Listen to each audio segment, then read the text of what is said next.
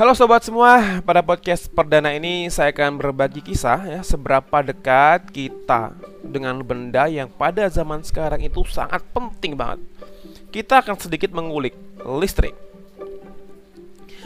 Zaman sekarang susah banget ya kalau kita hidup tanpa listrik.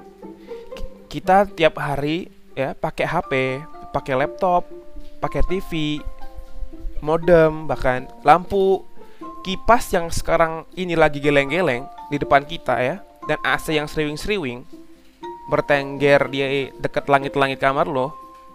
Bahkan buat denger podcast ini pun kita juga pakai listrik loh.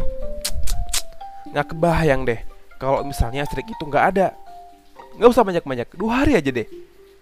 Kita udah mungkin kalang kabut kita udah menjerit, kita maki-maki PLN, macem-macem, nggak bisa masak nasi, nggak bisa setrika, nggak bisa komunikasi, lampu nggak ada, belajar susah, pokoknya nggak kebayang deh. Kalau pada zaman sekarang manusia-manusia produktif atau salaryman kayak kita kita ini mah listrik mati buyar. Nah maka dari itu kita patut berterima kasih ya kepada rentetan ilmuwan yang telah memberikan sumbangsihnya kepada uh, kelistrikan di dunia ini sehingga kita bisa menikmatinya dengan mudah jauh sebelum pengetahuan listrik itu ada, orang zaman dahulu itu uh, mengenal ada namanya ikan kejut. Ya, mungkin teman-teman itu kenal sama blue listrik, tapi dulu pertama kali kenal ada energi semacam ini itu adalah penduduk Mesir kuno pada zaman sebelum Masehi, tepatnya 2750 sebelum Masehi. Masyarakat Mesir menyebut ikan ini sebagai guntur dari Nil ya, dan menganggap mereka atau ikan-ikan ini sebagai pelindung dari semua ikan lainnya. Ikan listrik ini kemudian juga dilaporkan satu milenia kemudian atau 3000 ya, 3000 tahun kemudian atau mungkin sekitar 200 Masehi ya oleh Yunani kuno, kemudian Kekaisaran Romawi dan para naturalis Arab. Nah, namun ya Baru setelah sekian ratus periode atau tahun lamanya, baru terpecik bau-bau ilmiah yang mampu mulai membuka tabir sebenarnya apa kejut yang dihasilkan dari ikan ini. Nah, awalnya si Thales nih ya. Seorang cendekiawan Yunani ya, yang pada abad 6 iseng-iseng gosokin bulu kucing ke ember. Dan ternyata sebagian bulu kucingnya nempel di embernya. Karena penasaran, si doi nulis kejadian yang dia alami secara detail waktu itu. Ingat nggak percobaan yang kita gosok penggaris ke rambut kita, terus kita tempel ke serpihan atau potongan kertas, nempel. Nah, itu adalah percobaan yang uh, Tails coba waktu itu. Artinya percobaan di sekolah kita adalah percobaan yang meniru ya, kembali ke masa abad ke-6 Nah itu dinamai listrik statis Waktu itu lah kan si Tails nggak tahu namanya itu listrik apa Nah kala itu karena dia nggak tahu dia tulis aja Tapi sayangnya keburu innalillahi untungnya tulisannya. Tulisan si Tails itu kemudian dibaca sama William Gilbert tahun 1733 Dan menemukan kalau temuan Tails itu yang bikin rambutnya nempel adalah elektron.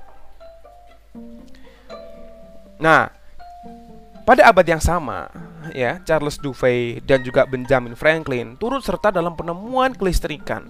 Di abad itu, ditemukannya kutub positif dan negatif serta petir yang sebenarnya ya bukan azab dari Tuhan. Karena waktu itu masyarakat sekitar Benjamin Franklin menganggap bahwa petir adalah azab dari Tuhan.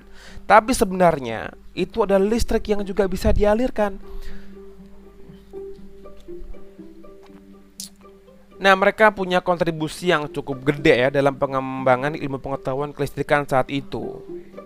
Tapi saya nggak juga luput untuk menyebutkan ada Robert Boyle, ada Otto von Guericke, ada juga Stephen Gray, Luigi Galvani yang ikut berkontribusi dalam pengembangan ilmu pengetahuan kelistrikan pada waktu itu.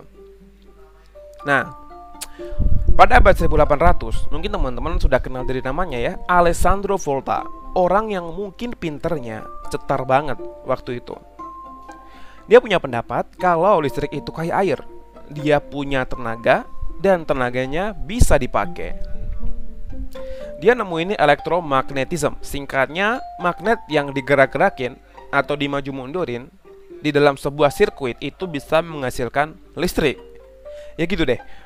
Yang kita waktu itu kalau masih ada namanya senter yang uh, energinya berasal dari perputaran ban ya.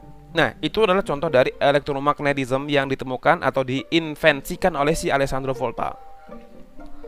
Nah, baru tuh setelah uh, si Alessandro Volta itu nemuin konsep ini, ikutlah ilmuwan lain yang disusul Kayak misalnya Thomas Alva Edison yang bikin lampu, terus ada Alexander Graham Bell yang bikin telepon, dan masih banyak banget lainnya berkat jasa dari Alessandro Volta dan inventor sebelumnya listrik itu bisa dikembangkan sampai sekarang kita bisa memakai produk-produk turunan dari listrik itu. Saat ini kita udah nggak begitu kesulitan buat dapat listrik. PLN tentunya udah nggak asing bagi kita ya. Salah satu perusahaan negara yang berjasa memberi penerangan kita semua. Kita bisa belajar, kita bisa masak, kita bisa ngangetin pizza, ngecharge laptop, ngecharge HP, tentunya berkat ya tak luput dari jasa PLN. Tentunya mereka juga bekerja keras buat kita dan negara ini terlepas dari kekurangan perusahaan. Baiknya kita stop mengeluh ya kalau ada pemadaman sementara, karena we already know that they are working hard. Mereka pasti benerin itu. Dan kita perlu juga bersyukur karena masih banyak negara-negara lain yang belum ada listriknya. Maka dari itu, sebaiknya kita sebagai pengguna listrik yang bijaksana hendaknya menggunakan listrik secukupnya dan wise. Dengan begitu, bentuk rasa syukur kita bisa berdampak positif tentunya kepada uh, efisiensi penggunaan energi di negeri kita. Ya cukup gitu aja, semoga cukup informatif dan tunggu podcast singkat selanjutnya dan kabel sinin di Nature guys.